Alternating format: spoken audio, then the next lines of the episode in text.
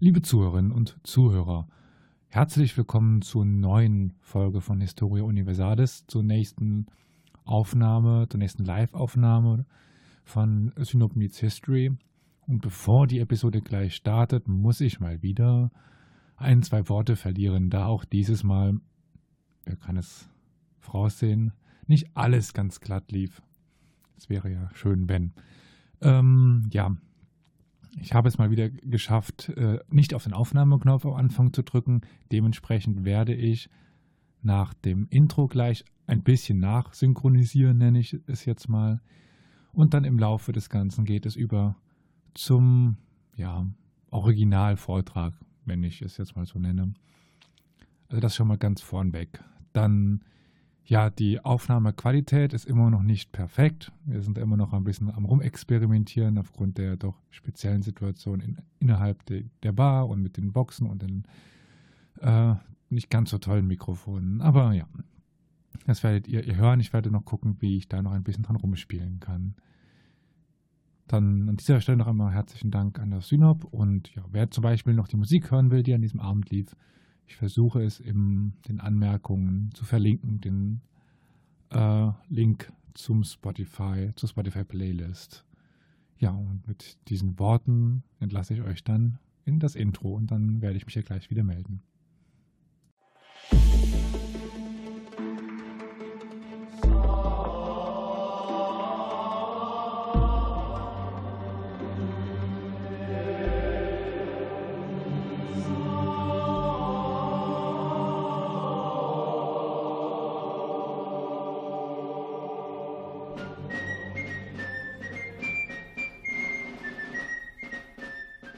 Ja, und auch an dieser Stelle jetzt wieder herzlich willkommen.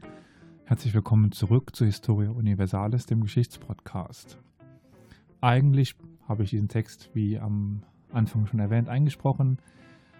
Aber heute möchte ich euch, oder am heutigen Abend hier eigentlich, etwas erzählen von Leo Africanus, auch bekannt als Al-Hassan ibn Muhammad ibn Ahmed al-Wassan al-Khenatini al-Fasi oder Juan Leone Crenatino, Juana al-Assad, Hussein Arab von Granada, Giovanni Leone oder eben Johannes Leo, der Afrikaner.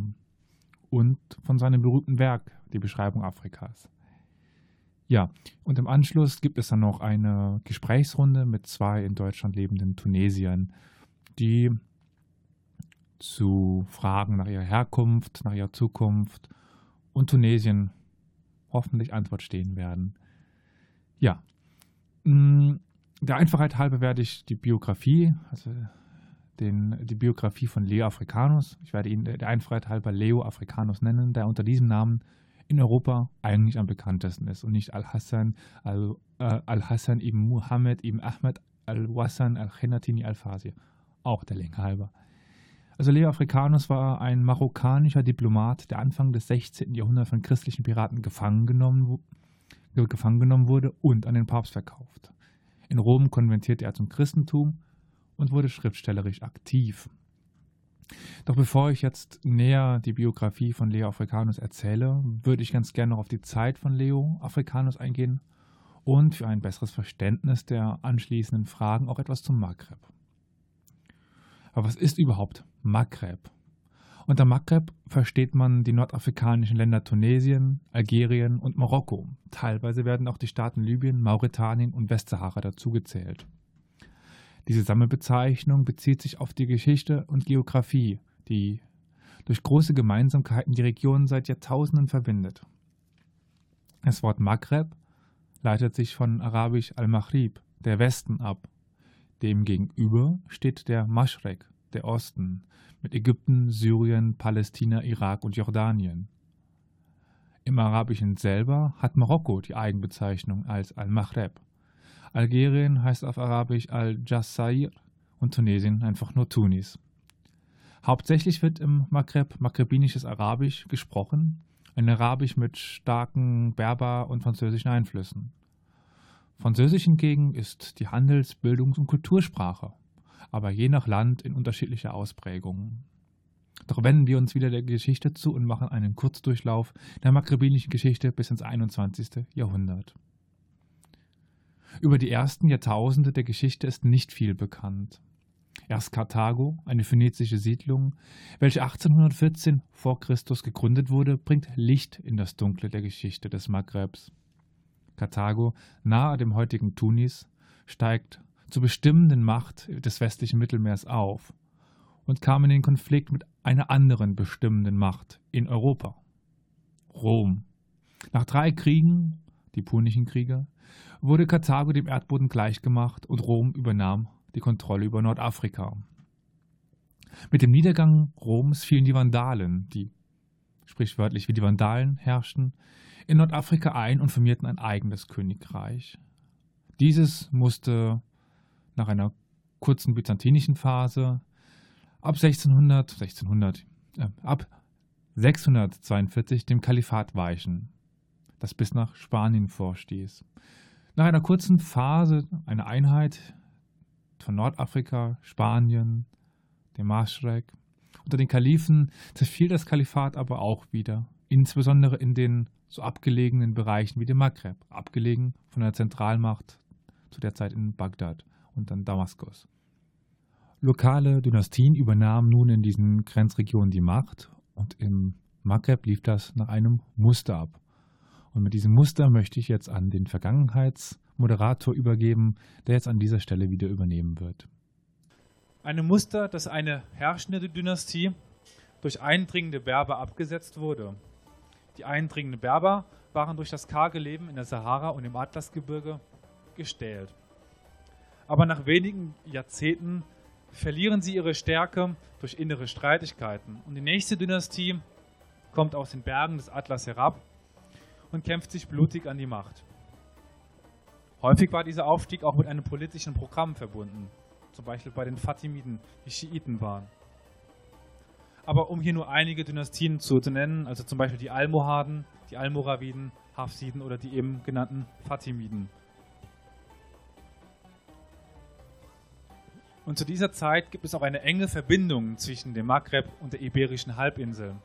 Zu dieser Zeit waren es keine 2 getrennten Kontinente.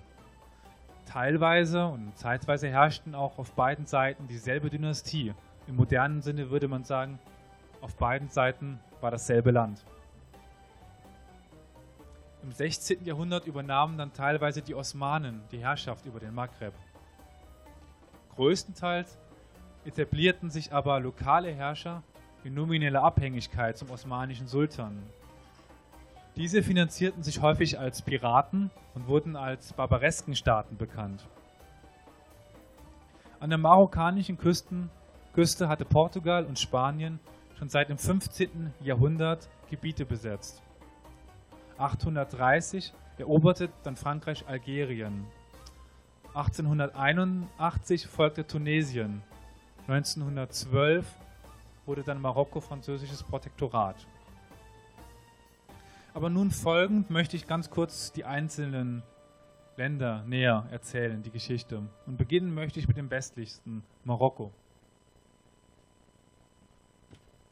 Marokko wurde 1956 unabhängig, aber noch heute sind kleine Gebiete Marokkos durch Spanien besetzt, sei es Ceuta oder sei es Melilla, immer wieder aktuell in den Nachrichten, wenn es um Flüchtlinge geht, die dort versuchen, über die europäische Außengrenze zu kommen. Gegründet oder wiedergegründet wurde Marokko als Königreich und ist es bis heute.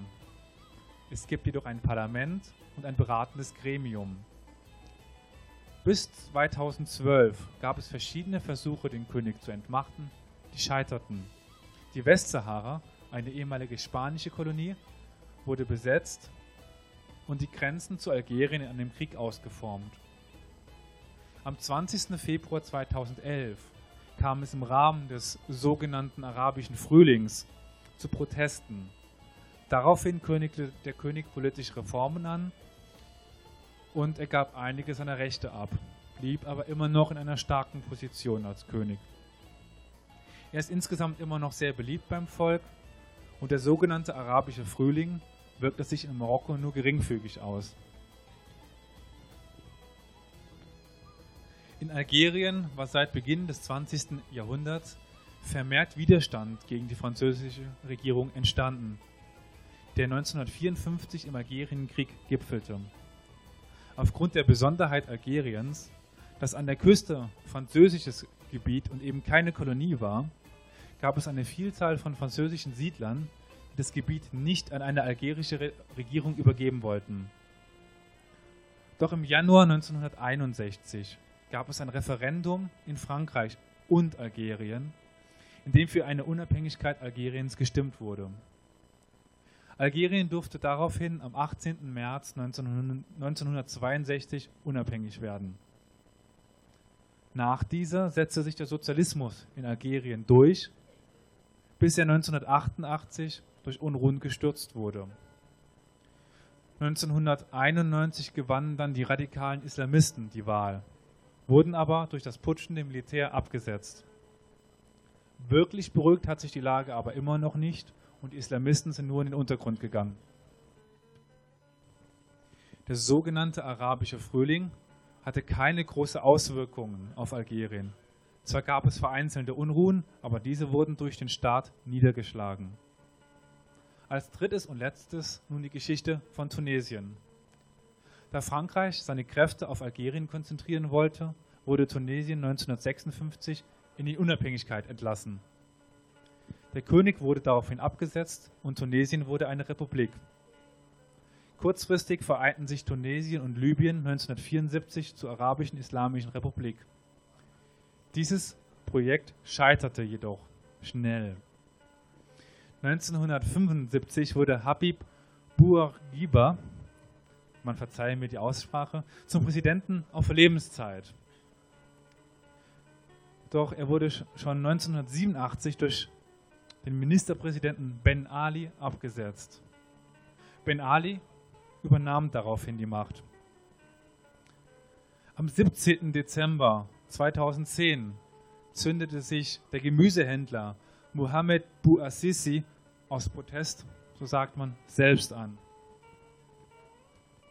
Daraufhin brachen Proteste mit Forderungen nach Presse und Meinungsfreiheit aus. Insbesondere gegen Ben Ali wurden auch Vorwürfe der Korruption und der Zensur erhoben. Am 14. Januar 2011 floh Ben Ali daraufhin aus dem Land. Die Parlamentswahl im Oktober 2014 gewann die säkular ausgerichtete Partei Nida Tunis. Doch nun zurück zu Leo Africanus und der Beschreibung seiner Umwelt.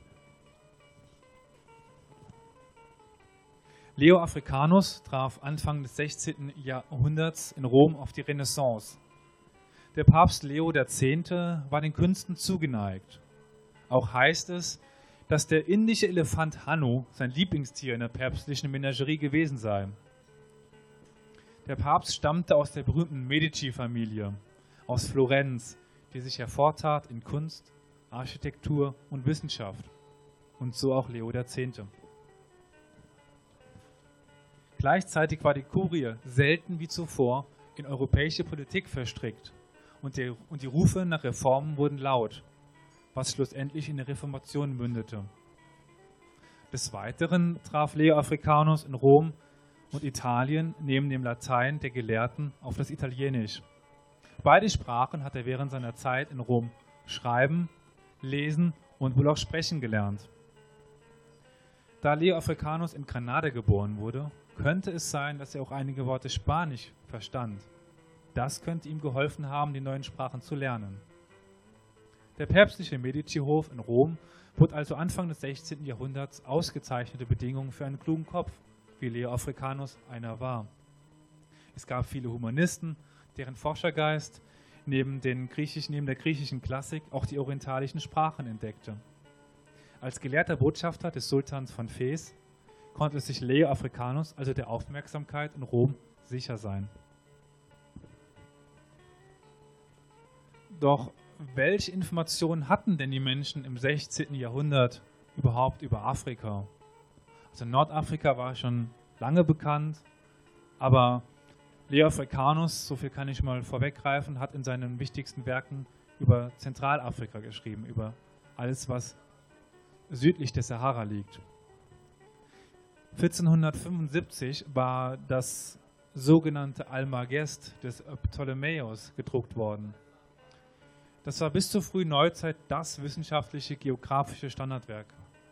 Und dort drin beschreibt er eben Teile von Zentralafrika.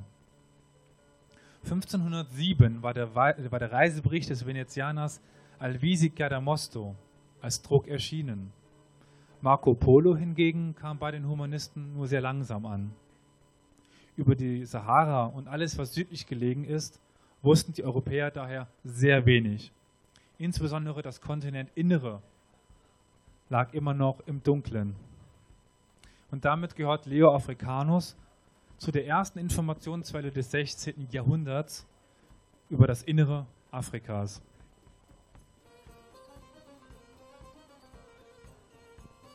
Aber wer war überhaupt Leo Africanus? Im Jahre 1519 unterschrieb ein muslimischer Gefangener der Kurie auf ein Manuskript, das er der Vatikanischen Bibliothek entliehen hatte, mit Al-Hassan ibn Muhammad ibn Ahmed al-Wassan al-Fasi hat dieses Buch von Anfang bis Ende durchgesehen. Doch wer war dieser Al-Hassan al-Wassan? Und wie kommt überhaupt ein Name eines scheinbar arabisch oder muslimischen Mannes in ein vatikanisches Dokument? Geboren wurde Leo Africanus wahrscheinlich im Oktober oder November 1494 in Granada, 2 Jahre nach der Eroberung der Stadt durch die Spanier. In Granada blieb die Familie von Leo Africanus jedoch nicht lange. Wahrscheinlich schon 1496 oder 97 wanderten sie nach Marokko aus. Die Familie zog nach Fez. Fez, damals eine Weltstadt, Hunderttausende von Einwohnern, einer der größten Städte der Welt. Dort hatte ein Onkel Leo Africanus am Hofe des dortigen Sultans eine Anstellung. Und eben dieser Onkel half ihm wahrscheinlich auch, in Fez anzukommen. Er schlug eine klassische Ausbildung in einer Koranschule ein und wurde Faqih, also ein Rechtsgelehrter. Schon früh war Leo Africanus im Dienste des Sultans von Fez unterwegs. Also Fez immer noch die große Stadt in Marokko. Zuerst war er als Begleitung seines Onkels und dann alleine im Auftrag des Sultans unterwegs. Er behauptet über sich selbst, dass er im Jugendalter nach Arabien, Syrien und in die Tatarei, also das heutige Südrussland, gereist sei. Als Diplomat reiste er aber auch 2-mal nach Schwarzafrika. Das erste Mal wahrscheinlich als 16-Jähriger 1510 bis 1511 nach Timbuktu. Die zweite Reise dauerte von 1512 bis 1514, die ihn zuerst am Niger entlang in den Sudan führte, bis er schließlich in Kairo ankam. Ein unüblicher Weg für Reisende. Die Europäer sollten noch hunderte Jahre später Probleme haben, diesen Weg zu gehen. Zurück in Fez kämpfte er auf Seiten des Sultans gegen die immer weiter vordringenden Portugiesen an der marokkanischen Küste. 1515 machte er sich dann auf eine Gesandtschaftsreise nach Istanbul. Wahrscheinlich sollte er bei den Osmanen um Hilfe gegen die christlichen Portugiesen bitten. Da jedoch der osmanische Sultan Selim I. auf einen Kriegszug gegen die Perser und Ägypten war, musste Leo Africanus nach Kairo nachreisen. Über den Erfolg seiner Missionen gibt es keine Nachricht. Sowieso gibt es zwischen 1517 und 1518 eine Lücke in der Überlieferung. Im Sommer 1518 wird Leo Africanus von Pietro de Bovadilla, einem Johanniter und Piraten, an der Ostspitze Kretas gefangen genommen und nach Rom gebracht. In einem bisher nicht identifizierten Tagebuch, einem französischen Tagebuch aus dem Jahre 1518, findet sich folgender Auszug. Gegen den Ende des Monats Oktober nahm der Bruder des Bischofs von Salamanca, ein Spanier und Kapitän, man könnte ihn auch nennen einen Piraten, auf See einen türkischen Botschafter gefangen. Dann brachte man besagten Botschafter in die Engelsburg. Also, Leo Africanus, in dem Bericht zwar ein Türke, was nicht ganz stimmte, aber das passt schon irgendwie, für die doch etwas weltfremden Bewohner des Vatikans. Der Bibliothekar des Vatikans, Zanobi Acciaiuoli, markierte 8 Bände, De Leo Africanus, zwischen November 1518 und April 1519 ausgeliehen hatte. Viele dieser Werke hat Leo Africanus, sagen wir mal, unterschrieben. Am Ende des Manuskriptes findet sich ein kurzer Text auf Arabisch, wie wir ihn gerade eben gesehen haben, mit dem Namen entweder Leo Africanus, Al-Hassan al-Wassan, ja, und dass er ihn gelesen habe. Aber auch neben der Verfügbarkeit von anregender Literatur war die Haft von Leo Africanus in der Engelsburg nicht besonders hart.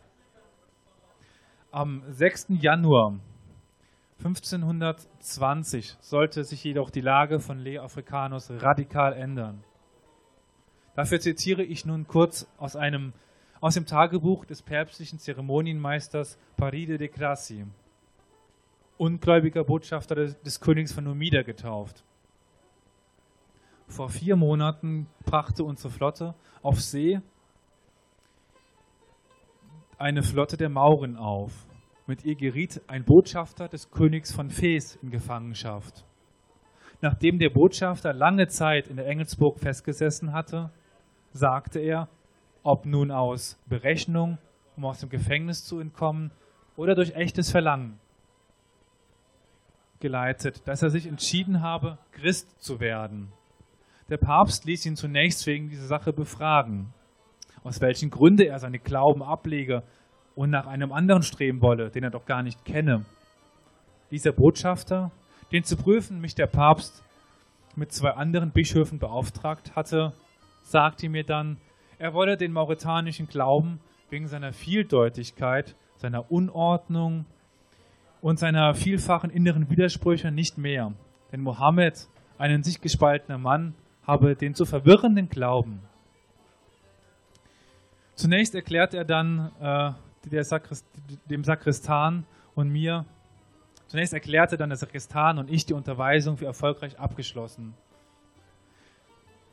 Ferner bereiteten wir an diesem Tag die Taufe so vor, dass der Papst die persönlich vornehmen könne. Als nun alles gut hergerichtet war, taufte der Papst ihn auf den Namen Johannes Leo de Medici. Herausragend ist die Nennung des Namens de Medici. Al-Hassan al-Wassan, der muslimische Gesandte, wurde nach dem Papst benannt, Leo.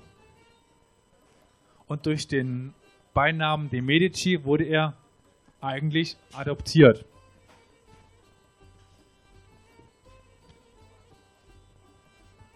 Doch war Leo Africanus ein überzeugter Christ? Daran lässt sich zumindest zweifeln. In einem Gleichnis, gleich zu Beginn seines berühmtesten Werkes, schrieb er von einem Vogel, der, um Steuern auszuweichen, immer zwischen dem Reich der Vögel und dem Reich der Fische hin und her wechselt. So sah es wahrscheinlich auch Leo mit seinem Glauben. Solange ihm der Papst ein sicheres Einkommen garantierte, blieb Leo Africanus erstmal auf christlicher Seite. So konnte er sein Wissen vermehren und ein gutes Leben führen. Ganz kurze Zusammenfassung, also wir waren in einem ganz schnellen Querschnitt durch die maghrebinische Geschichte durch. Wir haben dann angefangen mit der Biografie von Leo Africanus, einem marokkanischen Diplomaten, geboren in Granada, relativ schnell nach Marokko, nach Fes übergesiedelt, dort groß geworden, in den, ja, heute würde man sagen, Staatsdienst aufgestiegen. Und ja, jetzt sind wir dann mittlerweile so weit, dass er gefangen genommen worden ist von einem Johanniter oder einem Piraten, je nachdem, was man sehen will. Er ist in die Engelsburg gebracht worden. Und in der Engelsburg hat er sich dazu entschlossen, zu konvertieren, zum Christen zu werden.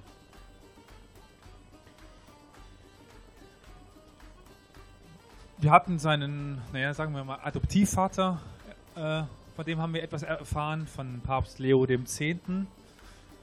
Dieser starb aber nun Ende 1521. Und Leo Africanus, wie so viele andere Schützlinge des Papstes, standen nun mittellos auf der Straße. Der nächste Papst, Hadrian VI., bestimmte nämlich als einer seiner ersten Amtshandlungen einen radikalen Sparkurs. Nicht nur heute, sondern auch schon damals war Sparen angesagt. 1524 brach dann zusätzlich noch die Pest in Rom aus und jeder versuchte zu fliehen. So wahrscheinlich dann auch Leo Africanus. Doch er floh nicht, wie man sich jetzt denken könnte, zurück nach Marokko oder in den Maghreb, hier immer nach Tunis. Nein, er blieb in Italien und ging nach Bologna. Warum, ist unklar. Er verdiente jedoch auf jeden Fall nachgewiesen ab 1524 in Bologna sein Geld, unter anderem als Arabischlehrer. 1526 kehrte er dann nach Rom zurück und beendete seine Arbeit an seinem heutzutage berühmtesten Werk, der Kosmographie, die später dann im Deutschen als die Beschreibung Afrikas bekannt wurde. Und zurückgekehrt war er wahrscheinlich aufgrund der Wahl von Clemens VII. Als neuen Papst. Ein Vetter von Leo X. und wieder ein Medici. Wohnen tat Leo Africanus vermutlich zu dieser Zeit im Viertel Regola. Zumindest ist bei der Volkszählung 1526 ein Jo.Leo ohne weitere Angaben dort zu finden. Und diese Wohnungswahl zahlte sich wahrscheinlich 1527 aus und stellte sich als Glücksgriff heraus. Als Leo wahrscheinlich aufgrund der etwas abseitigen Lage des Viertels rechtzeitig vom Sacco di Roma fliehen konnte. Das Sacco di Roma war eine doch sehr brutale Plünderung französischer und deutscher Söldner von Rom. Aber nach diesem Jahr, also nach 1527, gerät das Leben von Leo Africanus ins Dunkle. Gesicherte Nachrichten gibt es keine mehr über ihn. Vielleicht ist er über Neapel nach Tunis geflohen oder auch über Venedig, wo die erste Abschrift seines Buches auftauchte. Der Deutsche Albrecht von Wittmannstätter erwähnte 1555, dass er zweimal nach Tunis gereist wäre, um dort Leo zu treffen. Aber wohl vergebens. Daher ist nicht gesichert, dass Leo Africanus überhaupt nach Tunis gekommen ist. Wahrscheinlich oder vielleicht ist er auch beim Sacco di Roma ums Leben gekommen. Zu dieser Zeit wäre Leo Africanus 37 Jahre alt gewesen. Und seine Spur verliert sich mit dem Sacco di Roma. Heute ist Leo Africanus vor allen Dingen mit seinem Werk Discrezione dell'Africa, auf Deutsch die Beschreibung von Afrika, bekannt. Es sind aber von ihm weitaus mehr Werke erhalten. Ein Jahr nach seiner Taufe verfasste er zusammen mit dem Juden Elia Maronita eine arabische Abschrift der Paulusbriefe. Und 1524 schließt er in Bologna ein dreisprachiges Wörterbuch ab, wahrscheinlich zusammen mit dem Juden Jakob Mantino. Auf 118 beidseitig beschriebenen Seiten finden sich 2500 arabische Substantive in alphabetischer Reihenfolge. Zunächst regelmäßig, später nur noch sporadisch, stehen dem gegenüber hebräische, lateinische und spanische Bedeutungen. Der Jude Jakob Mantino, sein Partner bei dem Werk, ist wohl gegen Ende etwas ausgeschieden aus dem Werk. In den Druck gelangte als erstes Werk von Leo Africanus sein Buch De Viris Illustribus, also von hervorragenden Leben übersetzt. Und dabei handelt es sich um 26 Kurzbiografien arabischer und jüdischer Gelehrter. Die Abschrift der Paulusbriefe und das Wörterbuch waren auf Arabisch, der Rest der Texte aber auf Latein oder Italienisch. Leo Africanus hat also zumindest so gut die neue Sprache gelernt, als dass er Texte diktieren konnte.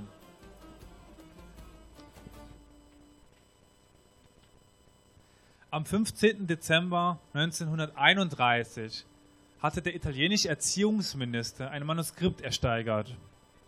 Dieses Manuskript umfasste 484 Seiten, die doppelseitig handschriftlich beschrieben waren. Und dabei handelt es sich um das Manuskript der Descrizione dell'Africa, also der Beschreibung Afrikas. Da in jeweils festen Abständen Qualitätsunterschiede der Tinte zu bemerken sind, kann davon ausgegangen werden, dass ca. 80 Tage am Manuskript gearbeitet wurden. Zusammen mit Feiertagen und möglichen Ausfällen wird von einer Arbeitszeit von ca. 6 Monaten ausgegangen. Auch wird offensichtlich, dass Leo Africanus das Werk nicht selber geschrieben hat, sondern diktiert. Aber wahrscheinlich hat Leo Africanus Korrekturen angebracht. Zumindest gibt es Fälle, wo nur er die richtige Wortwahl hätte wissen können. Dafür würde ich gerne ein Beispiel bringen. In einem frühen Druck heißt es: Und so schliefen sie in jeder Nacht neben dem Feuer. In dem Manuskript heißt es jedoch per Anmerkung nicht Nacht, sondern Höhle. Und so schliefen sie in jeder Höhle neben dem Feuer. Nur Leo Africanus hätte eigentlich wissen können, wo sie jetzt wirklich schliefen. Und für einen unbeteiligten Dritten würde beides Sinn ergeben. Und es könnte sein, dass schon erwähnter Jude Elia Maronita der Schreiber des Textes war. Gesichert ist das bisher jedoch nicht. Interessanterweise sind nämlich die arabischen Begriffe erstaunlich gut geschrieben. Maronita war Libanese und könnte dafür in Betracht kommen. Passenderweise findet sich am Schluss des Werkes noch ein griechisches Wort, das entweder telos, also Ende, oder als Helias, lateinisch für Elia, gelesen werden könnte. Gebunden ist das Werk in einen Lederband. Ein winziger Stempel weist diesen als von Mackenzie gemacht aus. Womöglich der Buchbinder John Mackenzie aus London, der im 19. Jahrhundert gelebt hat. Aber wie ist denn das Manuskript nach London gekommen? Im Folgenden möchte ich kurz den vermutlichen Weg des Werkes beschreiben. Abgeschlossen wurde das Werk am 10. März 1526 in Rom. Ab 1529 war es in Venedig. Zu dieser Zeit entstand auch der erste Druck des Textes. 1549 wird das Manuskript dann ein letztes Mal in Venedig zitiert. Danach verliert sich die Spur für fast 300 Jahre. Erst der erwähnte Einband gibt wieder ein ungefähres Datum. Nun befinden wir uns aber schon in den Jahren 1820 oder 1830. 1931 wird es dann, wie erwähnt, durch den italienischen Minister ersteigert. Aber es gab auch Drucke des Werkes, die wahrscheinlich auf eben dieses Manuskript fundierten. Zum ersten Mal wurde es 1550 durch Ramusio gedruckt. Ramusio hatte nicht alle Aussagen des Werkes von Leo Africanus übernommen und so gut wie gar keine im Wortlaut. Er verkürzte den Text auch zusätzlich durch eine eigene Auswahl. Der Druck umfasste gut 1/4 weniger Worte als der Urtext. Durch die Änderungen wurden auch die Aussagen teils stark verfälscht. Sie passten nun besser in das Weltbild von Ramusio. Der Text wurde aber auch flüssiger zu lesen und verständlicher. Meist wurde der Text passend gemacht für ein europäisches Überlegenheitsgefühl, insbesondere wenn es um afrikanische Verhältnisse geht. Verschweigt er häufig Namen und macht sie zu Weißen bzw. Berbern. Oder er ersetzt das Wort vertrauenswürdig mit Lebenslust, weil der Negri keine geistige Dimension hätte. Heutzutage würde man das ganz klar rassistische Aussagen nennen. Die erste Übersetzung erschien 1556 in Lyon ins Französische durch Jean Temporal. Maßgeblich wurde dann die französische Version von Alexis Epoulard von 1956. Diese Fassung bildete dann auch die Grundlage für die erste Übersetzung ins Arabische 1980. Es hat also rund 450 Jahre gedauert, bis der Text von Al-Hassan al-Wassan in seine Muttersprache übersetzt wurde.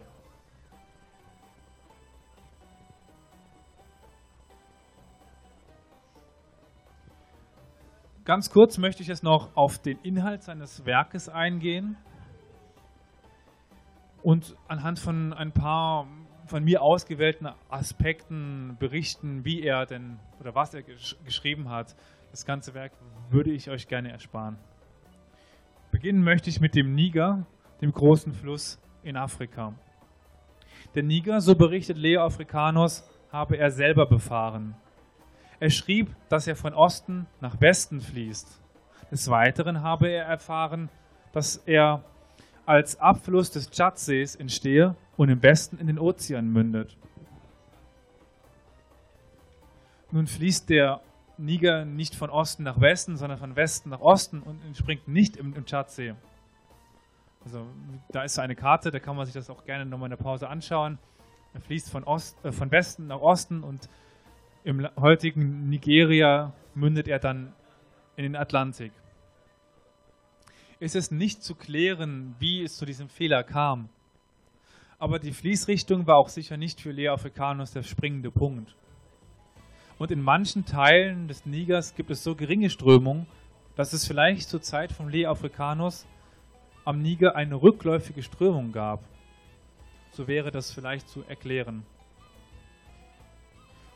In den letzten 30 Jahren wird darüber gerätselt, wo das von Leo Africanus erwähnte Reich Guanagara gelegen haben könnte. Eine Möglichkeit ist das Gebiet Gangara zwischen Kano und Agadez im heutigen Niger. Jedoch ist zu beachten, dass ein GU im Italienischen auch mal zu einem W werden kann, wodurch der Name dann zu Wangara wird. Und es heißt dann, die Region grenzt im Osten an Zenfara, im Süden grenzt Wangara an Länder, in denen man eine große Menge Gold findet. Sein König hat zwei Feinde. Einer im Westen, also Ischir, der König von Timbuktu, heute Timbuktu. Und einer im Osten, der König von Borno. Bei dem Land mit der großen Menge Gold handelt es sich um das Land der Ashanti, das heutige Ghana. Timbuktu ist, wie erwähnt, das heutige Timbuktu. Und Borno liegt im heutigen Osten des Osten Nigerias. Das Reich Wangara oder Guangara könnte also dort gelegen haben, wo heute die Hauptstadt des Niger, Niamey, liegt. Leo Africanus nennt noch viele weitere Völker und Reiche, die er entweder während seiner Reisen besucht hatte oder von denen er gehört hatte. Wenn man nun diese ihm bekannten Völker versucht zu lokalisieren, ergibt sich möglicherweise das Bild Leo Africanus von Afrika. Sein Afrika endete im Regenwald Zentralafrikas, in Äthiopien und an der Westküste. Der Senegal scheint ihm nicht bekannt gewesen zu sein. Das Reich Songhai, heute ungefähr Mali, bildet das westliche Ende seines Wissens. Und eben über dieses Reich Songhai berichtete er auch sehr interessant. Das ist ein Volk an der Nigerbiegung im Mali. Da ist die Biegung und ja, wenn noch auf der Karte schauen will. Und die breiteten sich ab 1500 gewaltsam auf die Kosten ihrer Nachbarn aus und wurden die bestimmende Macht am Niger. Insbesondere nach Osten in das Gebiet der sogenannten Hausa-Staaten, heute ungefähr an der Grenze zwischen Niger und dem Sudan, breitete sich Songhai aus. Und damit berichtete Leo Africanus früher über diese Ausbreitung als alle lokale Chroniken der Songhai und Hausa. Und lange Zeit wurde er anhand der Beschreibung der Ausbreitung wurde seine Echtheit angezweifelt. Doch mit dem Auftauchen des Manuskripts und den sich daraus ergebenden Änderungen am bisher nur bekannten Druck passt die Erzählung nun sehr genau auf die lokalen Gegebenheiten. Also Leo Africanus, marokkanischer Diplomat, Sklave, Christ, Moslem, in Rom lange gelebt, in Fes, vielleicht später noch in Tunis. Beschrieb, ja, was wir heute Schwarzafrika nennen, Zentralafrika, die Länder Nigeria, Niger, Sudan, Mali, Burkina Faso. Und hat uns somit zum ersten Mal Wissen überhaupt über diese Region übermittelt.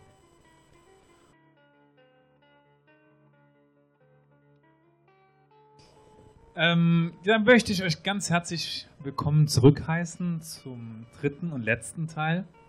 Jetzt eine lockere Atmosphäre in einem kleinen Gespräch. An meiner Seite sind Mehdi oder Mahdi, Yassin für die Deutschen. Aber ganz kurz vorweg, wer noch Lust hat, eine kleine Spende zu hinterlassen, da ist ein kleiner Spendeeimer. Ansonsten, ja, das Ganze wird es auch online geben auf meiner oder unserer Webseite, weil ich bin eigentlich Teil eines Podcastes, Historia Universalis, also www.historia-universalis.fm, aber so viel zum Formalia. Dann möchte ich jetzt ganz kurz, oder ganz schnell eigentlich mit der Fragerunde weitermachen. Also sowieso ab jetzt bei irgendwelchen Fragen, wie auch immer, raus damit. Wenn ich sie nicht beantworten kann, leite ich sie gerne weiter an meine beiden Interviewpartner. Also danke erstmal euch, dass ihr da seid, und ich möchte mit einer ganz einfachen Frage beginnen, weil da unterscheidet ihr euch schon relativ, nämlich wie seid ihr überhaupt nach Deutschland gekommen? Ich möchte mal mit Mehdi dabei anfangen, weil bei Yassin ist das ein bisschen anders, aber wie ist Mehdi denn, wie bist du denn nach Deutschland gekommen? Ja, also ich habe so mein Abi in 2006 gemacht und dann war ich ein Jahr in der Universität in Tunis und dann irgendwann mal hatte ich einfach keinen Bock mehr. Also, ja, ist so. Also ich musste einfach weg und da standen 3 Alternativen, war Kanada, Frankreich oder Deutschland, weil ja, ich wollte was so in Richtung Ingenieurenwissenschaften machen und ja. Frankreich waren die Fristen irgendwie vorbei oder so, ich war so spät dran, Kanada war mir zu weit und zu kalt, dann blieb ja einfach Deutschland und ja. Ja, ist ja super warm hier. Nee, also, aber es ist auf jeden Fall besser als Kanada. Immerhin, wenn es zu kalt ist, bin ich 2 Stunden zu Hause. Also von daher. Ja, stimmt, die Distanz ist doch ein bisschen kürzer. Ja. Okay, aber Yassin, bei dir ist es ja ein bisschen was anderes, wie du nach Deutschland gekommen bist. Ja gut, also dadurch, dass meine Mutter halt eben Deutsche ist und ich hier Familie habe, bin ich nach Deutschland gekommen zum Studieren. Mein Bruder hat hier in Saarbrücken studiert, deswegen auch die Wahl Saarbrücken, und weil ich noch hier einen Teil der Familie habe, die hier im Saarland sind, hat sich halt dem was sehr einfach für mich und schnell habe ich mich für Deutschland entschieden und für Saarbrücken dann. Ja, hat sich halt schnell. Ja. Da hört man den Einschlag ein bisschen raus. Also du kanntest ja Deutschland wahrscheinlich schon von Urlauben vorher und von Besuchen, ja. und. Aber dann vielleicht erstmal, ich weiß nicht, ob du dich an deinen ersten Eindruck erinnern kannst, vielleicht, aber die Frage an Mehdi. Wie war denn dein erster Eindruck von Deutschland? Also, nee, wirklich... Das war farbenreich. Also ich hatte das Gefühl, alles sieht hier so in HD aus. Also es ist, ja, bei uns, also du hast irgendwie so einen Sepia-Filter, also das alles so ein bisschen Richtung Gelb und so. Ich fand die Farben echt super. Also es war grün. Und, ja, grün. Es ist, ja. Nee, ansonsten, ich weiß nicht. Ich glaube, das hat jeder, der von seiner Heimat weg ist, und egal wo du bist, du hast ja immer diesen Eindruck von was komplett Neues, und das ist so neu, dass du einfach nicht so beurteilen kannst, weil ich glaube, da wären dieselben Eindrücke, ob ich jetzt in Deutschland wäre oder irgendwo anders. Ja, also so waren die ersten Eindrücke. Also ich habe die nicht mehr so wirklich in Erinnerung. Also ich kann es wirklich jetzt nicht sagen, oh, wie war es damals? Ich kenne nur halt so meine persönlichen Eindrücke außerhalb von Tunesien, wie die waren. Ja. Aber es, ja, wie gesagt, ist was Neues, was komplett anders. War mir klar, dass fast eine andere Gesellschaft, wo die Leute halt so anders ticken. Und ja, muss man sie auch erst kennenlernen. Also es, ja. Danke. Kannst du dich noch an deine ersten Erlebnisse von Deutschland erinnern? Ja gut, also ich bin schon mit einem Jahr, war ich hier schon in Deutschland und war danach jedes Jahr auch in Deutschland. Aber ich kann das nur betonen von Medi, von wegen dieses Grün, weil das war für mich auch ein Zeichen, okay, jetzt bin ich in Deutschland. Weil man startet von Tunesien im Flieger, du siehst, alles ist halt eben nicht so grün, es ist eher so gelblich-rot, sage ich mal. Und dann kommt man nach Deutschland und siehst überall Wald, Grün, die Straßen, die sind breit und so. Also das war für mich halt eben das Markenzeichen, okay, jetzt bin ich gerade in Deutschland oder jetzt bin ich in Tunesien. Aber da ich halt eben von Kind an immer hier hinkam, war es für mich jetzt nicht irgendwie so großartig was Neues. Es war halt eben, ja, ein anderes Land. Ja. Die nächste Frage geht auch eher an Mehdi, weil du halt schon von Anfang an hier eigentlich warst. Wie wurdest du denn in Deutschland aufgenommen? Positiv, also, schlecht? Ja, positiv. Also es hat besser als ich gedacht. Also meine Erwartungen waren ja auch nicht so hoch, aber war echt ganz schön. Also ich habe eine Gastfamilie, also vom Anfang an gewohnt und ich war halt so bei denen ein Jahr lang und war echt super schön. Wobei ich war ja auch in Freiburg, das im Süden ist anders. Ja, der Süden ist ein bisschen anders als der Osten. Ja, es ist ganz schön. Und ich glaube, ich kam zu einem Zeit, wo die gesamte Stimmung in Deutschland war... Wann nochmal? Nur kurz. Also ich kam 2007. Das ist vielleicht ganz wichtig, halt nach 2015. Ja. Also, ich kam halt 2007 und ich glaube halt so, dass die gesamte Stimmung in Deutschland war viel besser. Also ich weiß nicht, also so Themen, was jetzt hier so jeden Tag, was man hört, gab es halt so nicht davor. Also, ja. Genau. Aber auf jeden Fall positiv. Ja, dann als Abschluss ein bisschen eure Herkunftsfrage dann in die Zukunft. Wo seht ihr denn eure Zukunft? In Deutschland? Vielleicht doch eher in Kanada? Also wahrscheinlich, ja, ich sehe schon, ihr schüttelt so ein bisschen den Kopf so hin und her. Ihr habt wahrscheinlich kein Ziel, aber wie sieht denn eure Zukunft aus? Also ganz ehrlich, ich weiß es nicht. Also ich kann es nicht sagen. Also, ich bin mal gespannt, halt so, was kommt. Klar ist jetzt halt so mittlerweile, ich bin seit 12 Jahren in Deutschland, das ist ja auch ein Teil von mir, also das mir auch keiner nehmen kann, auf gar keinen Fall. Und ich fühle mich halt so hier zu Hause und ich denke halt so, ich kann ja auch mich überall zu Hause fühlen. Also wenn du 12 Jahre halt so in einem Ort verbringst, davon habe ich 10 in Saarbrücken verbracht. Also es ist schon viel. Ja. Aber ich bin auf jeden Fall da, wo die Blauen nicht mitregieren. Also das bin ich mir sicher. Ja, das ist wohl wahr. In Saarbrücken daheim, in der Welt zu Hause. Bei dir wahrscheinlich ähnlich, oder? Ja, also ich kann es auf keinen Fall sagen, ob ich jetzt hier in Deutschland bleiben will oder nicht. Aber vielleicht wird es ja Spanien, ne? Ja, vielleicht wird es Spanien, kann sein, gut möglich, vor allem wegen dem Wetter. Also ich bin halt eben definitiv kein Wintermensch, kein deutscher Wintermensch. Ich brauche Sonne und blauen Himmel. Also das ist meine Energiequelle und das ist hier nicht vorhanden. Deswegen kann es sein, dass Deutschland nicht bleiben wird. Ja, gut. Aber ihr seid jetzt nun beide schon, je nachdem, länger in Deutschland. Und wie hat sich euer Bild denn von Tunesien in der Lauf der Zeit verändert, also seitdem ihr in Deutschland seid? Also das geht natürlich wiederum mehr an Mehdi, weil sein Bild vielleicht sich deswegen stärker änderte. Aber habt ihr nach Deutschland euer Bild von Tunesien geändert oder ist es immer noch dasselbe?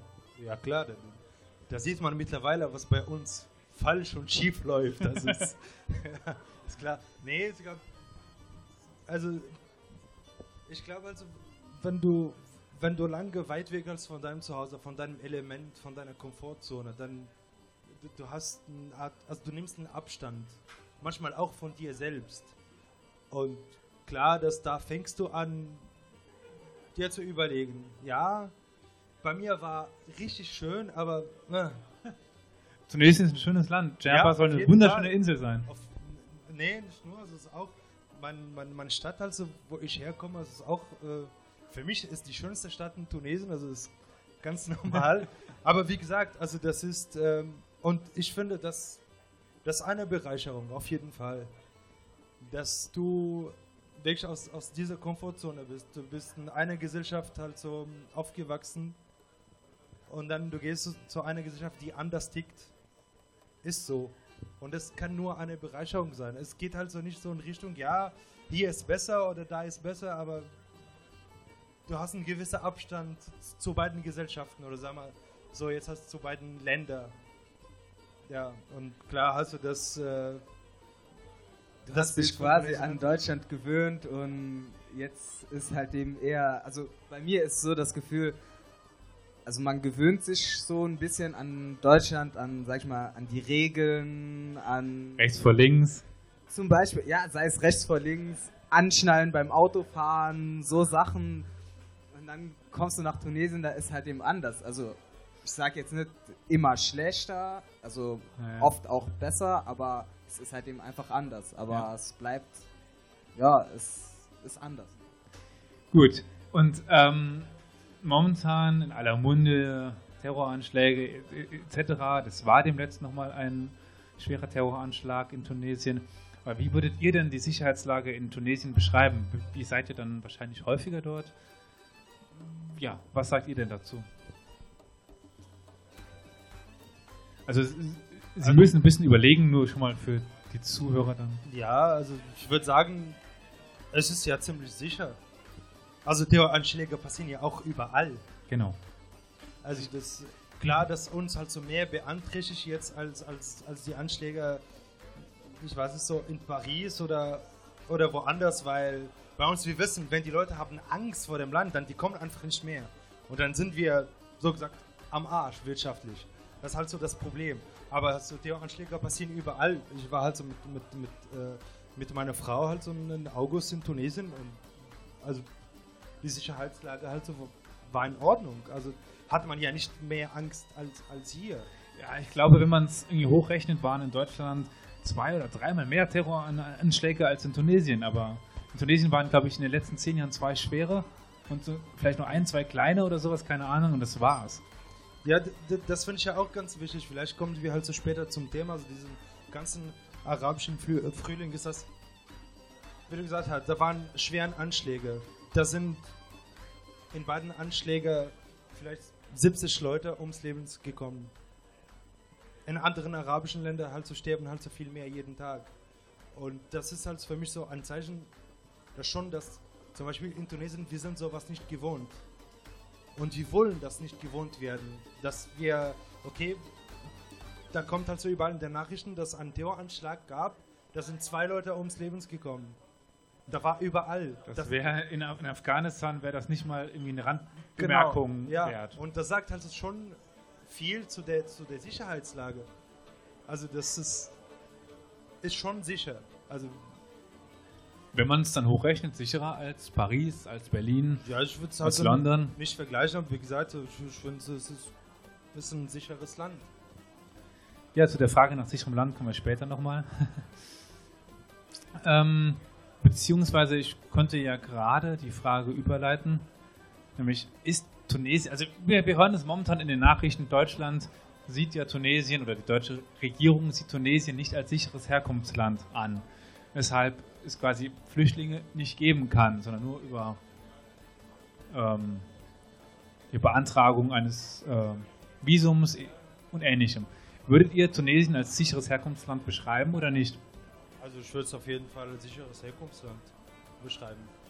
Ja, also es ist halt eben ein Land, es gab ein paar Terroranschläge, das gab es, muss man zugeben, aber es war jetzt nicht so schlimm, sag ich mal, wie in anderen Ländern. Es war auf jeden Fall ungewohnt, vor allem für die Tunesier, weil das gab es seitdem früher gar nicht. Also wirklich, ich kann mich an keinen Terroranschlag erinnern vor der Revolution oder generell nach der Revolution gab es seitdem die paar Terroranschläge, die bekannt waren. Aber trotzdem ist Tunesien ein sicheres Herkunftsland. Also ich meine, es ist immerhin das einzige Land, was nach der Revolution einigermaßen gut vorangekommen ist und wo es keinen Bürgerkrieg gab, wo es jetzt, weil die Menschen halt eben keine Waffen haben von Anfang an. Das heißt, es gibt keine Waffengewalt in Tunesien. Das ist schon mal das Positive. Genau, ja, so würde ich das jetzt aus meiner Sicht auch sehen. Wir sind jetzt schon ein paar Mal auf die Terroranschläge zu sprechen gekommen. Da spielt immer die Religion eine wichtige Rolle. Und wie ist denn, also man hört ja häufig so Iran, die Islamische Republik, auch in anderen Ländern spielt die Religion eine wichtige Rolle. Aber wie ist das denn in Tunesien? Spielt der Islam in der Politik eine wichtige Rolle? Jein. Also in der Politik spielt er auf jeden Fall eine Rolle. In der Verfassung steht auch, dass Tunesien ein islamisches Land ist.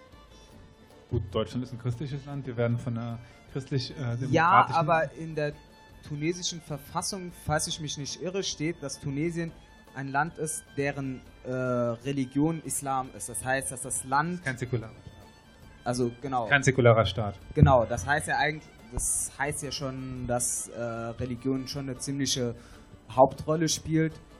Dennoch wird meines Erachtens die Religion in Tunesien nicht richtig ausgelebt. Ich meine, wenn ich mir angucke, was in Tunesien, wie viel Liter Bier da runtergeschluckt wird. Gut, das ist das meistgebrochene Verbot des Korans, das Alkoholverbot, oder?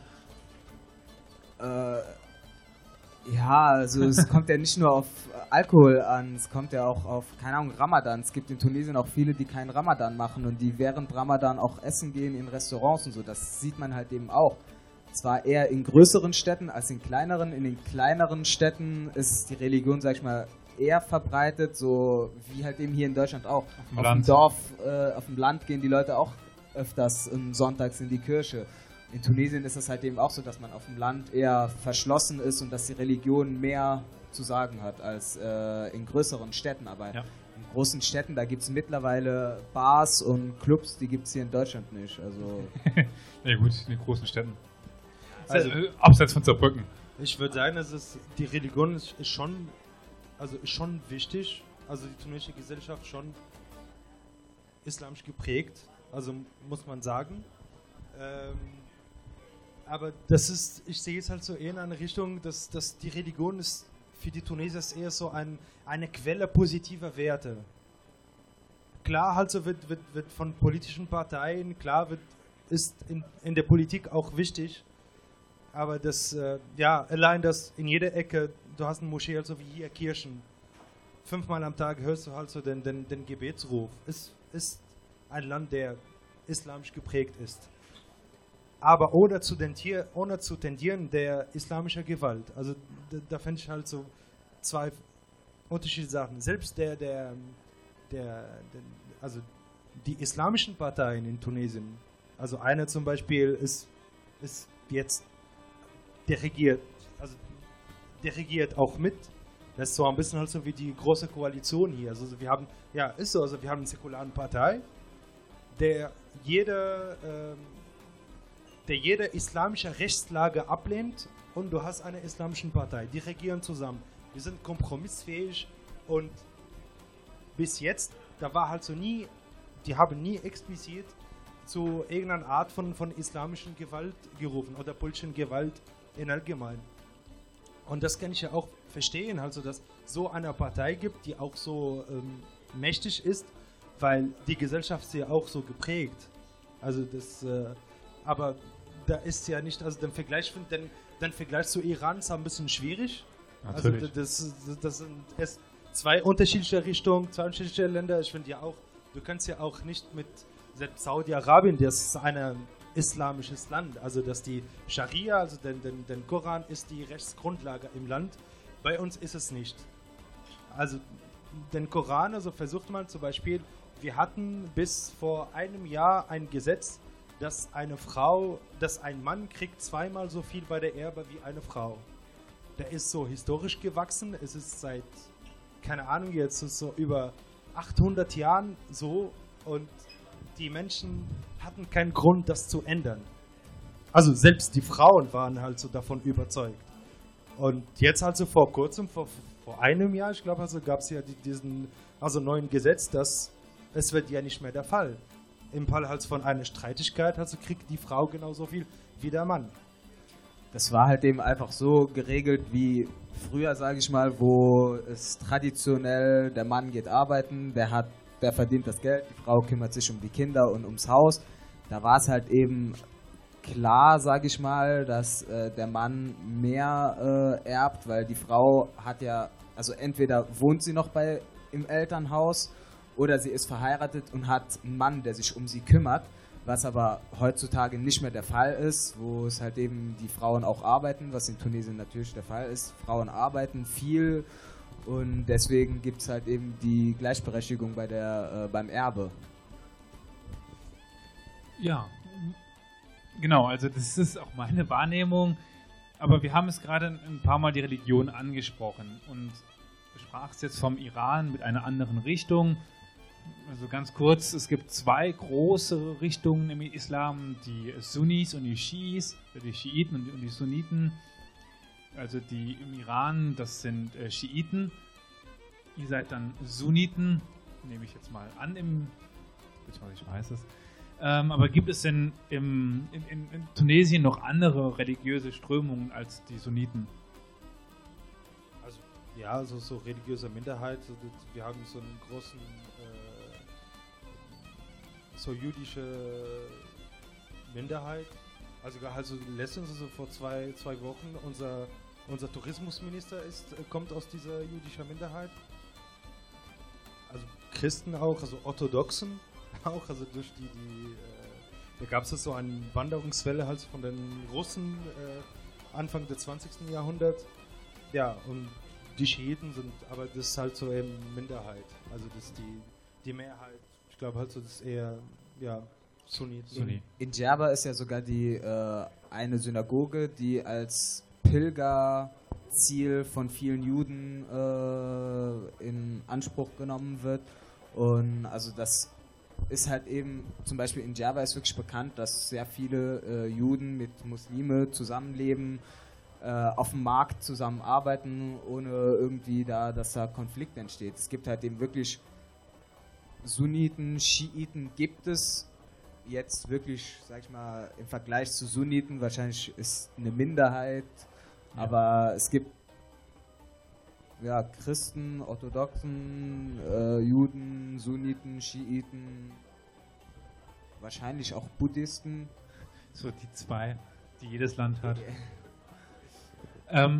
Also bis zum Zweiten Weltkrieg oder bis zum Ende des Zweiten Weltkrieges gab es im gesamten Maghreb eigentlich eine große jüdische Minderheit, die dann relativ stark nach Israel emigriert ist. In Tunesien sind relativ viele noch geblieben. Wir haben aber auch schon ein bisschen über die Revolution gesprochen und also der sogenannte Arabische Frühling, auf Englisch the Arab Rebellion. Ich weiß gar nicht, wie es im Arabischen heißt, aber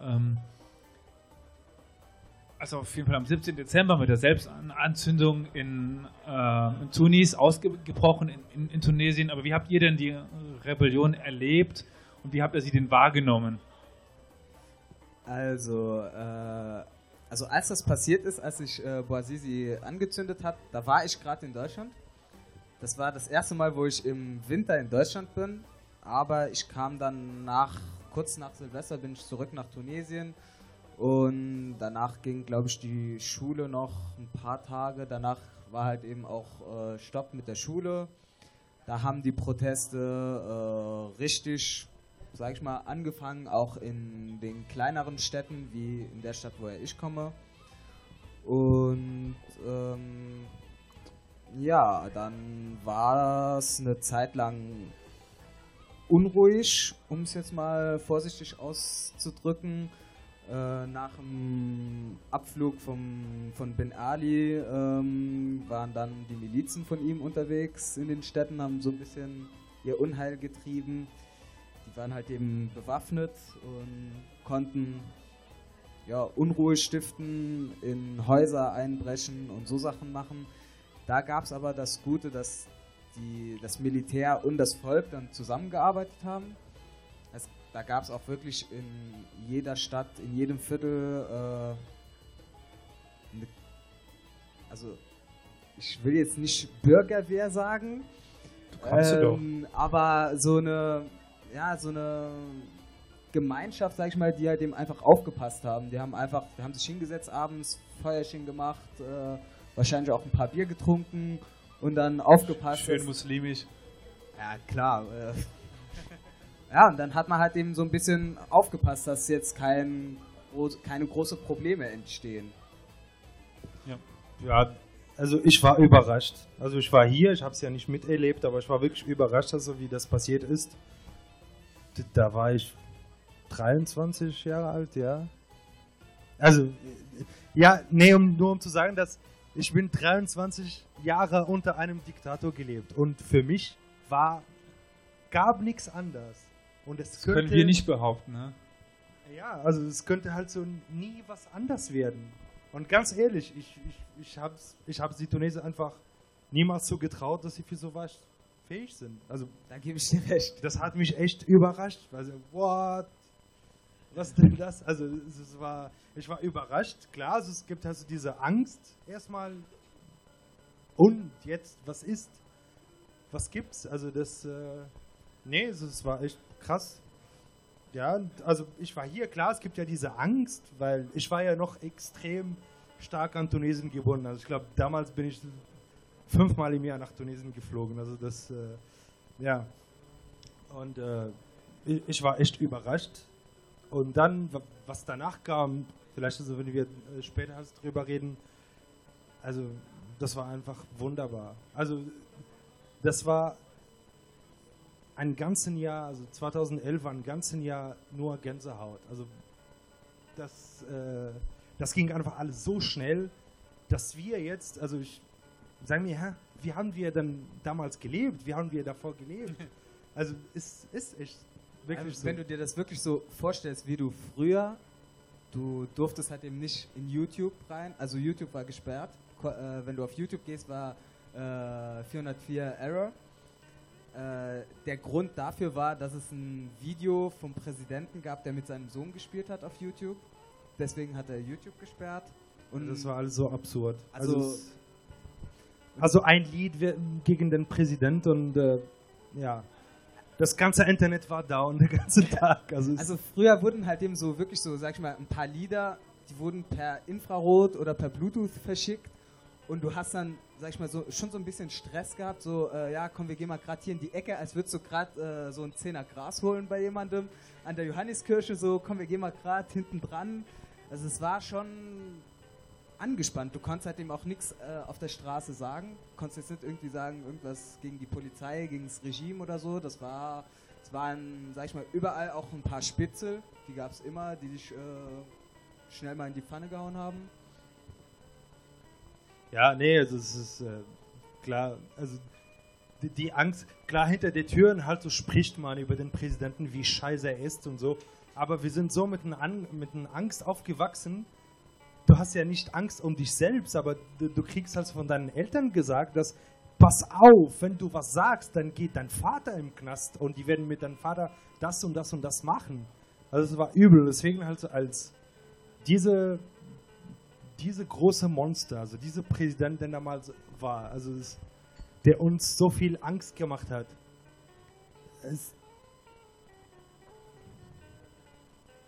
Und dann, da war halt so mal weg. Und dann sagst du, also ich dachte, dass wir diesen Stockholm-Syndrom haben. Also ja, und was ist jetzt mit uns? Also was wird halt so mit uns passieren?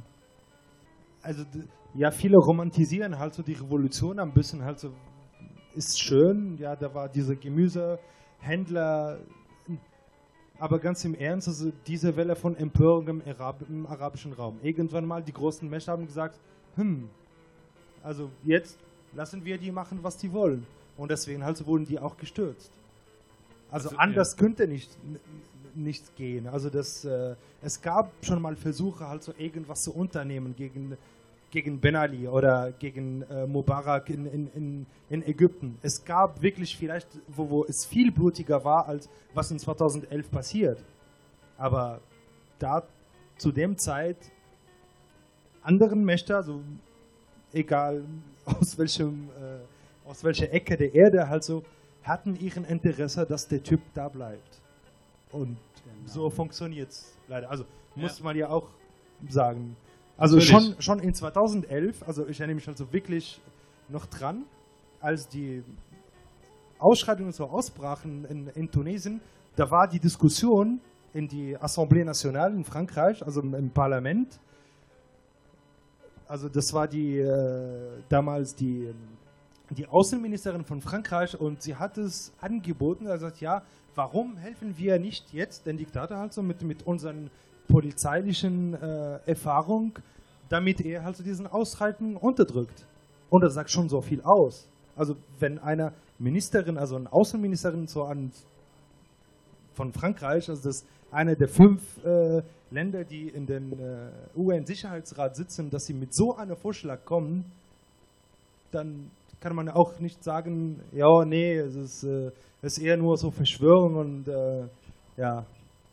Na gut, das war es ja wirklich nie. Also die Franzosen haben ja schon sehr viel dran gesetzt, dass die Machthaber in Maghreb da an der Macht blieben. Also ich würde nicht sagen, auch die Franzosen, ich würde sagen, der französische Staat. Also der französische Staat. Mein Fehler. Ja, war auch jetzt wegen dir noch. Also ich habe ja ganz kurz erzählt, die Geschichte des Maghreb, also irgendwann kommen hier dann die Araber und erobern den Maghreb.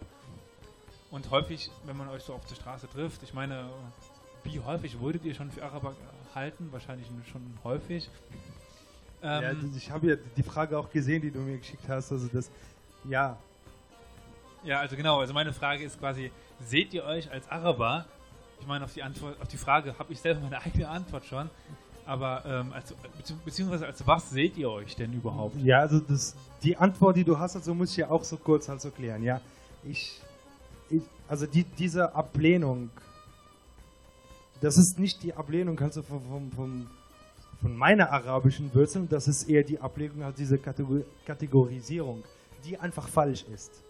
Weil ich weiß, woher das kommt. Also es gab so ein Projekt in den 60er Jahren, den arabischen Welt. Da war ein Projekt, das war im Kontext von einem Kalten Krieg. Und da waren die Mächte damals in Ägypten und in Syrien waren eher alliiert an der Sowjetunion. Und da kam halt so dieses Projekt, dass diesen Parteien, also die haben sich halt so die Basparteien genannt, das sind so kommunistische, panarabistische Parteien, und die wollten diese arabische Identität unbedingt gründen. Es ist gelungen. Ich sehe es, dass das irgendwie gelungen. Aber damals war anders.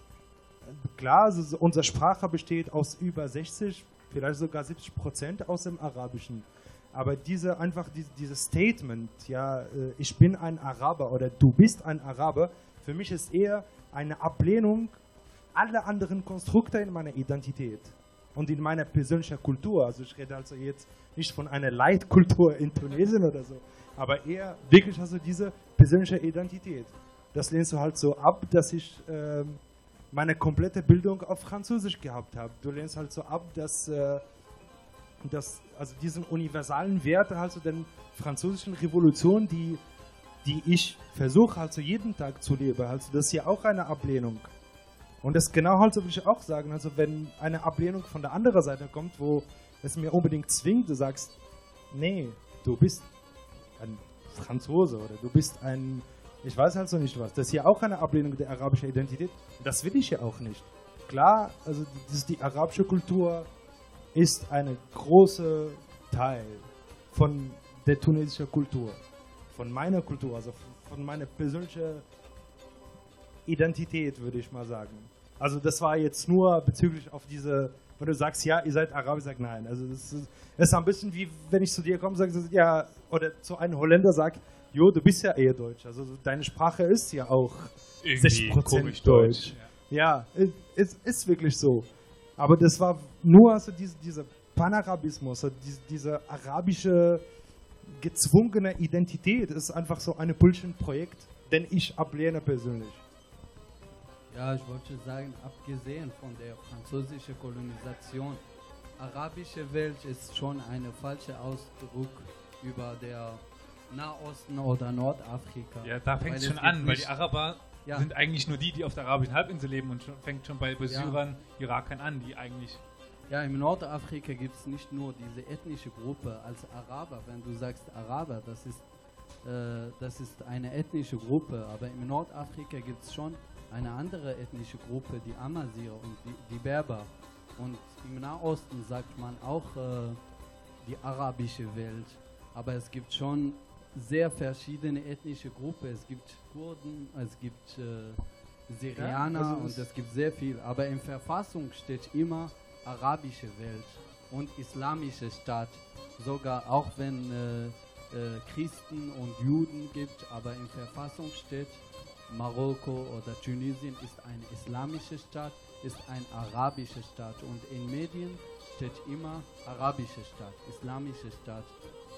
Ja, du hast jetzt so ein Beispiel. Also wir sind bei der Tunesier, ist ein Marokkaner, und ist uns beide bewusst, dass es nicht der Fall ist.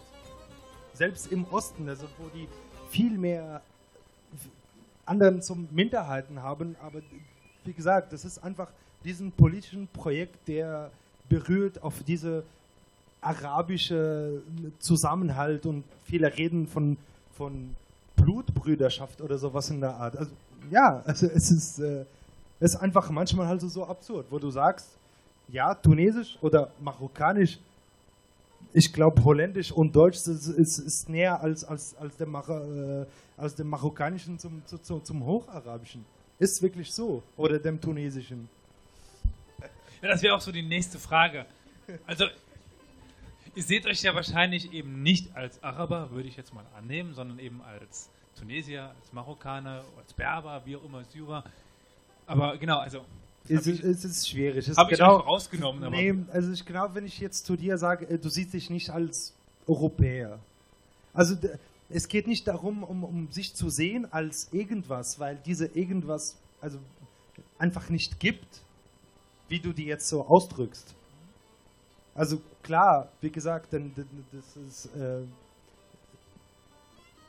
also die arabische Kultur ist ein großen Teil von uns. Also das hat unser Länder geprägt über Tausende von Jahren.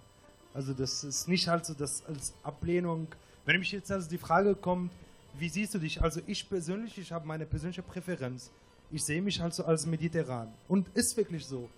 Also ich fühle mich einfach ein Teil von diesem Mittelmeer. Ich war im August halt so noch auf Malta und ich habe mich wirklich zu Hause gefühlt. Vom Essen her, von der Architektur. Obwohl das Malta ist komplett anders geprägt. Das ist so extrem britisch geprägt, italienisch. Aber ich habe mich irgendwie zu Hause gefühlt. Ja, und vor allem auf Malta, das ist das einzige Land, die Sikulo-Arabisch reden. Also die Sikulo-Arabisch ist einfach noch eine Unterordnung vom Tunesischen. Und das ist so krass. Ich lese die Schilder und ich kann die lesen. Aber Malta ist ein europäisches Land. Es ist europäisch geprägt und die sind Christen. Was eigentlich also komplett das Gegenteil von was man unter Tunesien sich vorstellt. Aber ich habe mich irgendwie zu Hause gefühlt. Und für mich ist dieser Raum, egal wer da um dieses Mittelmeer ist, ob Syrien, ob Griechenland, ob der Türkei, ob Südfrankreich auch. Also ich fühle mich halt so näher an Südfrankreich als Mosel hier. Also die Mosel ist auch schön, aber es ist immer so kalt und so düster und so grau. Ich würde halt eben schon fast sagen, dass, also wenn man sagt, so jemand ist Araber, das ist so ein breiter Schirm. Da, also das ist einfach nur... Ja, genau. Also das ist halt eben einfach ein Versuch, irgendwie Leute, die ungefähr die gleiche Sprache sprechen, die ungefähr gleich aussehen, die vielleicht die gleiche Religion haben, so, ja okay, ihr seid jetzt alle mal das da, ne? Also einfach nur so eine Hauptgruppe, die sich in mehrere Untergruppen unterteilt. Also Araber sind halt, wie du schon gesagt hast, eigentlich von der arabischen Halbinsel, aber rechts und links davon, die zählen die Leute einfach dazu, vielleicht, ja, einfach um den Überblick zu behalten, damit man nicht so viele Gruppen hat. Also das ist einfach zur Vereinfachung, aber als Araber würde ich halt eben nur die Leute bezeichnen, die wirklich von der arabischen Halbinsel sind. Die anderen sind arabisch geprägt, sind aber auch definitiv von anderen Kulturen, Nationalitäten geprägt. Wie er gerade gesagt hat, wir sind halt eben aus dem Mittelmeer. Also wenn ich jetzt vergleiche, Gran Canaria zum Beispiel, was ja eigentlich spanisch ist, also europäisch, und wenn ich da sehe, wie die Kultur ist, wie die Familien leben, was für eine Kultur die haben, das ist definitiv mehr berber und mehr nordafrikanisch als irgendwas, was europäisch ist. Und also ich glaube mal, dass das auch so ist, dass die Leute aus den Kanarischen Inseln, die Leute aus dem Festland halt eben schon so, dass da ein bisschen Konflikt gibt zwischen denen und dass halt eben, also schon so ein bisschen, sag ich mal, abwertend sagen, ja, die Leute aus den Inseln und die Leute aus dem Festland. So nach dem Motto. Inselbewohner sind sowieso immer irgendwie seltsam. Ja.